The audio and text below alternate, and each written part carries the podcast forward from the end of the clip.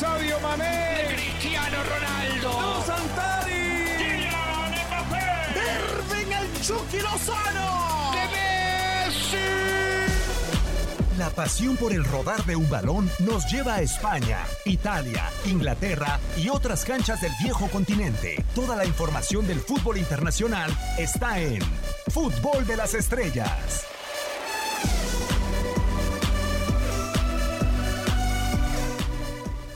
Saludos, un placer eh, estar con ustedes de nueva cuenta en este podcast, en una nueva emisión de Fútbol de las Estrellas, junto con José Hernández, junto con Raúl Méndez, un servidor en este micrófono, Diego Peña y vaya que ya teníamos tiempo eh, sin coincidir, este es un tridente inédito y voy a saludar primero a quien ya no teníamos eh, el placer de tenerlo por acá, José Hernández. José, ¿cómo estás? Un placer saludarte, ya te extrañábamos, ¿cómo estás? Hola, hola Diego, ¿qué tal? Un placer estar contigo de nuevo en Fútbol de las Estrellas y también con Raúl, un, placer. Este sí es, es inédito, es el tridente, pero me parece que la convocatoria del director técnico está muy buena. ¿eh? De acuerdo, totalmente. Va a dar mucho de qué hablar eh, este movimiento en la parte delantera de nuestro equipo en fútbol de las estrellas. Raúl Méndez, que vuelves a estar con nosotros y me parece sensacional. Vaya que nos vamos a divertir, que tenemos eh, temas eh, muy importantes en esta ocasión. ¿Cómo está Raúl? Bien, Diego, un gusto saludar también a, José, un gusto poder compartir con ustedes y como siempre, ¿no? Las decisiones del técnico aquí no se discuten porque ya ves que últimamente sí lo hacen abiertamente. Se ha jugado en esta semana el Liverpool en contra del conjunto de el Manchester City, los últimos dos campeones de la Premier League, José, y yo creo que la rivalidad principal hoy en día dentro de Inglaterra, ¿no? El choque entre Klopp y lo de Pep Guardiola que vienen arrastrando ambos desde Alemania. Sí, sí, sí, yo creo que sí. Yo creo que de la actualidad y quizás de los últimos, eh, ¿qué te parece? Dos años desde que llegó De acuerdo. Este, creo que es la gran rivalidad en el fútbol inglés. Son, son dos organizaciones que, que han invertido muchísimo dinero en los últimos años. Este, en el caso de Liverpool, por ejemplo, desde que llega el, nuevo propietario John W. Henry, eh, aproximadamente hace 10 años, y lo del Manchester City quizás un poco más reciente, pero, pero sí, eh, son las dos grandes rivalidades. Ahora, si nos vamos históricamente, obviamente el Liverpool-Manchester United es, es el gran, la gran rivalidad, pero por la inversión que ha tenido los Citizens, estoy de acuerdo contigo. No, y la caída parece al vacío en su momento del conjunto del eh, Manchester United. Raúl, desafortunadamente, como que en los últimos años, y yo me atrevería a decir alrededor del 2000 aproximadamente, es que no tenemos como una paridad, eh, sobre todo o en los derbis o en los clásicos, ¿no? Sobre todo en el Manchester United contra Liverpool, como que siempre ha habido una disparidad. El dominio en la época de Sir Alex Ferguson muy marcado a pesar de algunos resultados esporádicos del cuadro de Anfield. Eh, también yo creo que quizá la temporada más pareja que ha existido entre los dos equipos de Manchester fue cuando se define de último momento con el gol de Sergio, de Sergio El Kun Agüero, pero de ahí en más, realmente el eh, United en su momento peleó con el Arsenal de Arsène Wenger con dos estrategas de una longevidad impresionante en los diferentes banquillos, tanto del cuadro de los Diablos Rojos como de los Gunners, y, y también en su momento llegó a pelear con el conjunto de Chelsea cuando recién lo adquirió Roman Abramovich. Sí, creo que la Premier es el modelo para cualquier liga de cómo hemos visto que desde su creación prácticamente han pasado diferentes tipos de gestión, ¿no? Comenzamos con la del United, en donde prácticamente un entrenador acaparaba todas las decisiones e incluso iba más allá de ser el responsable de lo que el equipo pudiera producir en la cancha, sino también se convirtió en una especie de manager que definía altas y bajas en un plantel, ¿no? Eso lo fueron tanto Arsene Wenger en el Arsenal como después Ferguson en el United. Y después pasamos a las economías globales que llegaron al fútbol inglés para invertir, ¿no? Con el Chelsea y Roman Abramovich, y a la fecha todavía se mantienen, ya recordaba José, como con empresarios estadounidenses detrás de, de ese conjunto de Liverpool comenzaron también a establecer esta filosofía de trabajo donde están prácticamente establecidos cuáles son los roles de cada uno, el dueño no se mete en cuestiones deportivas, por eso elige a un director deportivo, a una mesa directiva, luego el entrenador es responsable solamente de lo que pase en la cancha, y aquí es donde cobra mayor fuerza eh, eh, que haya dentro de todas estas figuras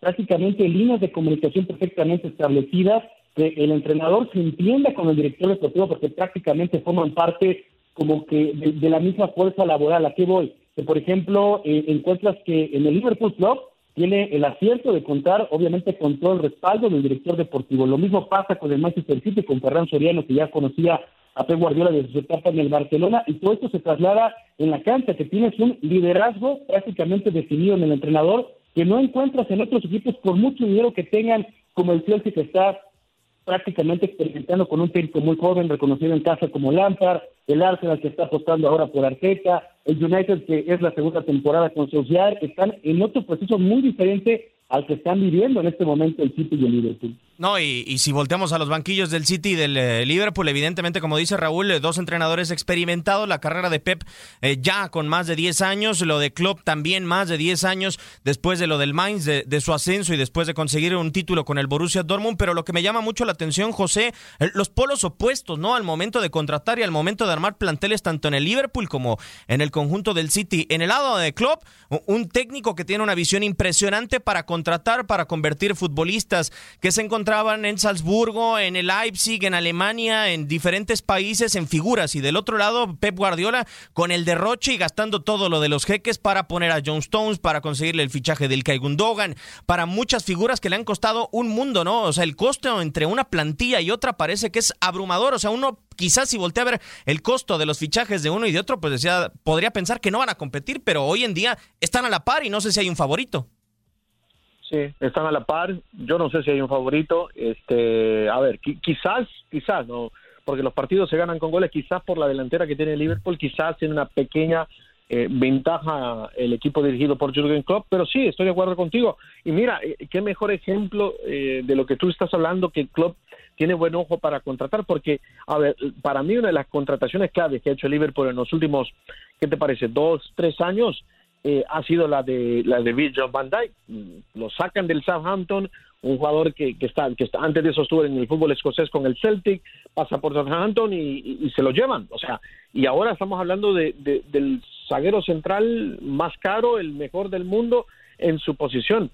Me parece que Klopp tiene mejor ojo para elegir los jugadores ideales para su planteamiento, para su forma de jugar, pero obviamente los Citizens están están trabajando con otro modelo, ¿no? Que es el modelo de, inyectar mucho más dinero, ¿no? Sí, lo que le ha funcionado a Pep Guardiola eh, para títulos, pero no sé si contra Klopp. Eh, Raúl, pensaba en la semana, solamente ha habido un técnico como que le ha plantado cara a, Pep Guardiola, ¿no? Durante esa trayectoria. Ese ha sido José Mourinho, sin embargo, no con los resultados que, ha tenido Klopp. En 18 partidos son 9 las victorias para el entrenador alemán. Creo que el único estratega que lo ha enfrentado con, eh, de alguna u otra manera, asiduidad o, o de alguna u otra manera que ha sido tan concurrido cada uno de los compromisos que tienen y, que lo ha logrado vencer en tantas ocasiones a Pep.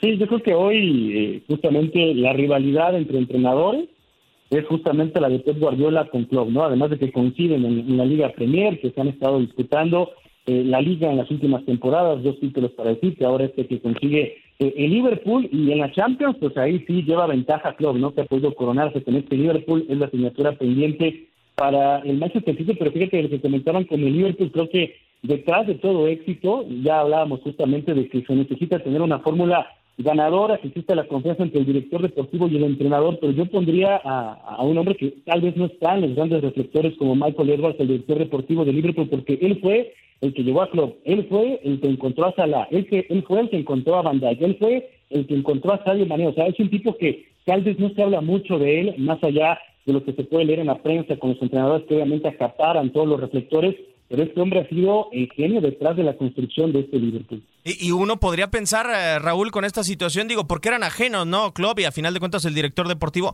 del conjunto de Liverpool. En eh, Manchester City hay toda una estructura que viene arrastrándose de, de conocerse tiempo atrás, ¿no? Incluso de amistad, o sea, de Chiqui Begiristain, de Domenech Torrent, de Ferran Soriano, de Pep Guardiola, o sea, hombres catalanes que incluso llegaron a trabajar en el Fútbol Club Barcelona y, que ahora coinciden en el conjunto del eh, Manchester City. Uno podría pensar que a final de cuentas, por esa, de alguna u otra manera, coincidencia y sobre todo conocimiento de todos y cada uno podría funcionar mejor. Sí, y últimamente se ha agregado uno que nosotros lo conocemos muy bien, que es eh, Juan Manuel Lillo. Eh, lo vimos el otro día, o por lo menos en un partido del Manchester City de la semana pasada, creo que lo vi ahí charlando con, con Pep Guardiola. Eh, sí, es un grupo más, este, más unido, quizás más gente involucrada, que se conocen desde hace muchos años.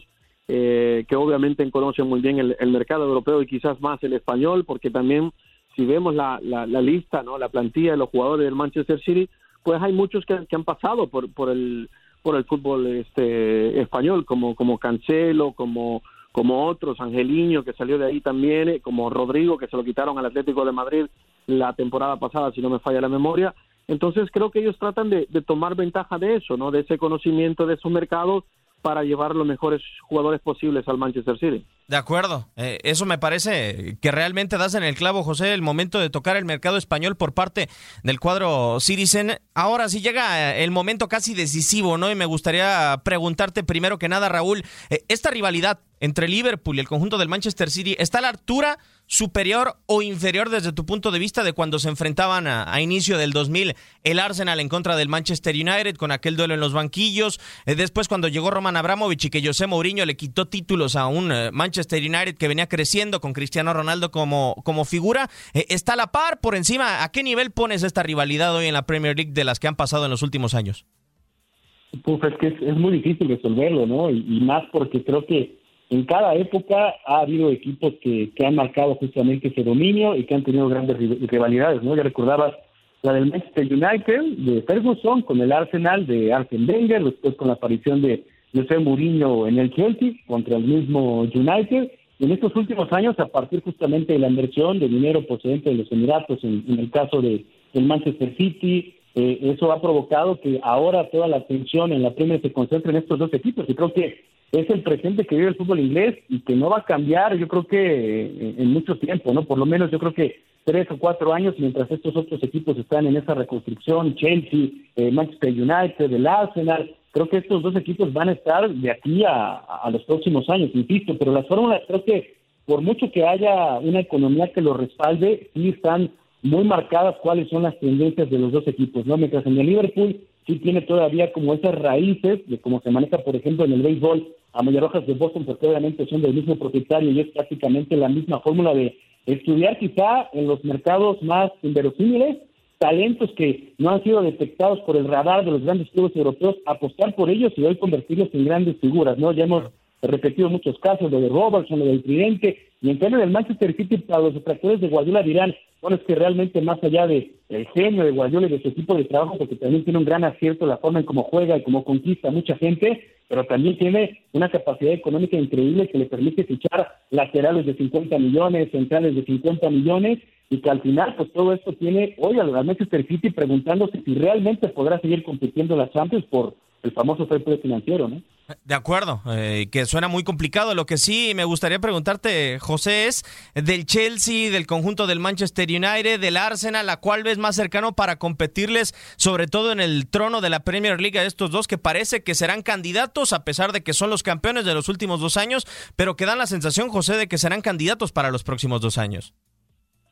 Sí, a ver, de esos tres, si tengo que elegir uno, yo diría eh, Chelsea porque obviamente ya sabemos muy bien que su propietario le gusta le gusta invertir mucho para para ganar. Este creo que la reconstrucción del Manchester United va a tomar tiempo eh, y luego lo del Arsenal eh, también. Me parece que es un equipo que en algún momento este fue de los mejores en Inglaterra sigue teniendo muchísima historia pero es un equipo que actualmente está pues un poco sufriendo eso no la falta de los resultados la falta de tener un técnico tan tan emblemático como lo tuvieron con, con Arsene Wenger.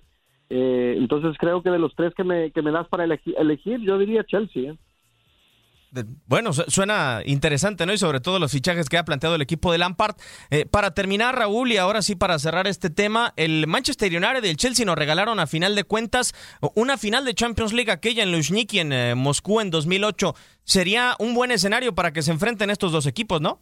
Pues sí, sí, sí, digo, están en un proceso diferente, ¿no? A lo que platicaban en la, en la pregunta anterior, yo igual coincido con, con José, porque pocas veces hemos visto cómo una sanción que recibe un equipo a la larga lo va a beneficiar. Y lo que sucedió con Chelsea cuando vino esa sanción de no poder fichar, que al final se quedó solamente en un mercado el de verano de la temporada pasada, porque eso le permitió al Chelsea apostar, experimentar.